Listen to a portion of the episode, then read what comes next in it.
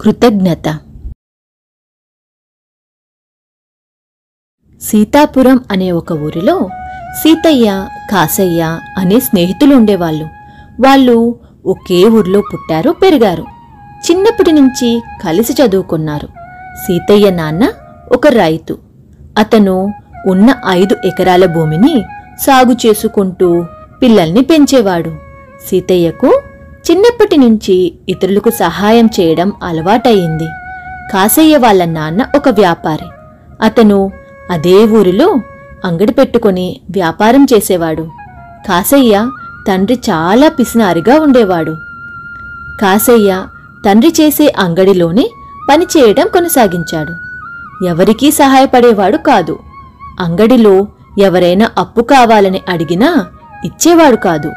కాసయ్యకు ఎలాంటి సహాయం కావలసి వచ్చినా అతని స్నేహితుడు సీతయ్య వద్దకు వెళ్ళి చెప్పుకొనేవాడు. సీతయ్య తన స్నేహితుడిని ప్రేమగా పలకరించి అతని అవసరాలను తీర్చేవాడు. ఒకసారి కాసయ్య కూతురు గర్భవతిగా ఉన్నప్పుడు అతను ఆమెను మంత్రసానికి చూపించాడు. ఆమె పరీక్షలు చేసి బిడ్డ అడ్డం తిరిగింది అని వెంటనే పక్క ఊర్లో ఉన్న వైద్యుడి దగ్గర చూపించమని చెప్పింది. కాసయ్య వెంటనే సీతయ్య వద్దకు వెళ్ళి కూతురిని వైద్యుడి దగ్గరకు ఎడ్లబండి మీద తీసుకువెళ్ళమని అడిగాడు. అదే సమయానికి సీతయ్య వరిచేను బండి మీద కల్లానికి వెళ్తున్నాడు. అయినా సరే స్నేహితుని కూతుర్ని కాపాడడం ముఖ్యమనుకున్నాడు. అన్నీ వదిలేసి బండి మీద ఆమెను వైద్యుడి దగ్గరకు తీసుకెళ్ళాడు.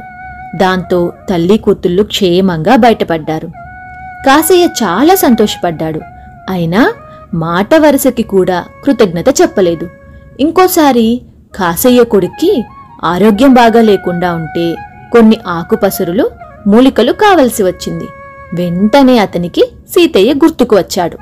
సీతయ్య ఎప్పుడూ పొలంలో తిరుగుతూ ఉంటాడు కాబట్టి అతనికి వాటి గురించి బాగా తెలిసి ఉంటుంది కాబట్టి వెంటనే అతని దగ్గరికి వెళ్ళి అతని సహాయం కోరాడు. అప్పుడు సీతయ్య తన పొలంలో చేనుకు తెగులు పట్టిందని వాటికి పురుగుల మందులు కొనడానికి పట్టణానికి బయలుదేరుతున్నాడు. కానీ స్నేహితుడు అవసరం కన్నా తన పని ముఖ్యం కాదని తన పనిని మరుసటి రోజు చేసుకోవచ్చని ఇప్పుడు తన స్నేహితుడికి సహాయపడ్డం చాలా అవసరమని తన స్నేహితుడికి సహాయపడ్డాడు. అప్పుడు కూడా మాట వరసకి కూడా కాసయ్య సీతయ్యకు కృతజ్ఞతలు చెప్పలేదు. కొన్నాళ్ళకు సీతయ్య కొడుక్కి పట్టణంలో నగల వ్యాపారి దగ్గర ఉద్యోగం దొరికింది. అయితే నగల వ్యాపారి ఉద్యోగంలో చేర్చుకోవాలంటే ఇరవై ఐదు వేల రూపాయలు హామీగా పెట్టాలని షరతు పెట్టాడు. కాని అంత డబ్బు ఆ సమయానికి అతని వద్ద లేదు. ధాన్యాన్ని అమ్మితే డబ్బు వస్తుంది. కానీ తన కొడుకు పనిలో చేరేందుకు వారం రోజులే గడువు ఉంది. బాగా ఆలోచించిన సీతయ్య తన స్నేహితుడు కాసయ్య గుర్తుకు వచ్చాడు.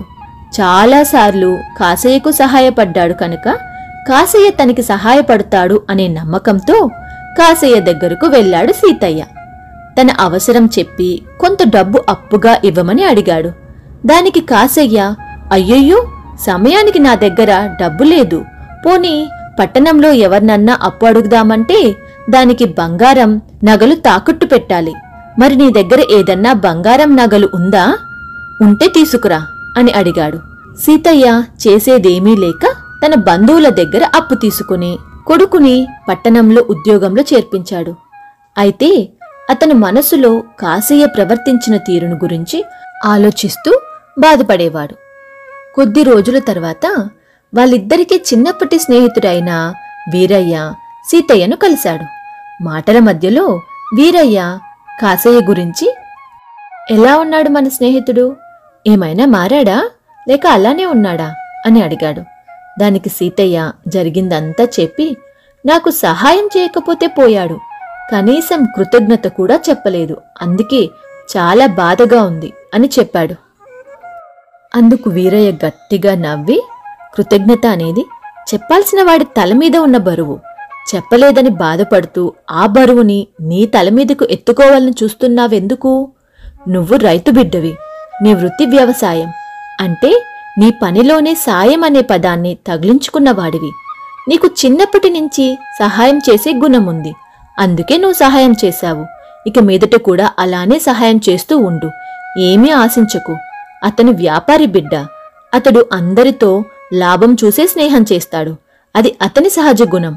అంతే మీ ఇద్దరి మధ్య తేడా అని వివరంగా చెప్పగానే సీతయ్య కూడా గట్టిగా నవ్వాడు. ఆ తర్వాత ఎవరికి సహాయపడినా సరే కృతజ్ఞత ఆశించేవాడు కాదు.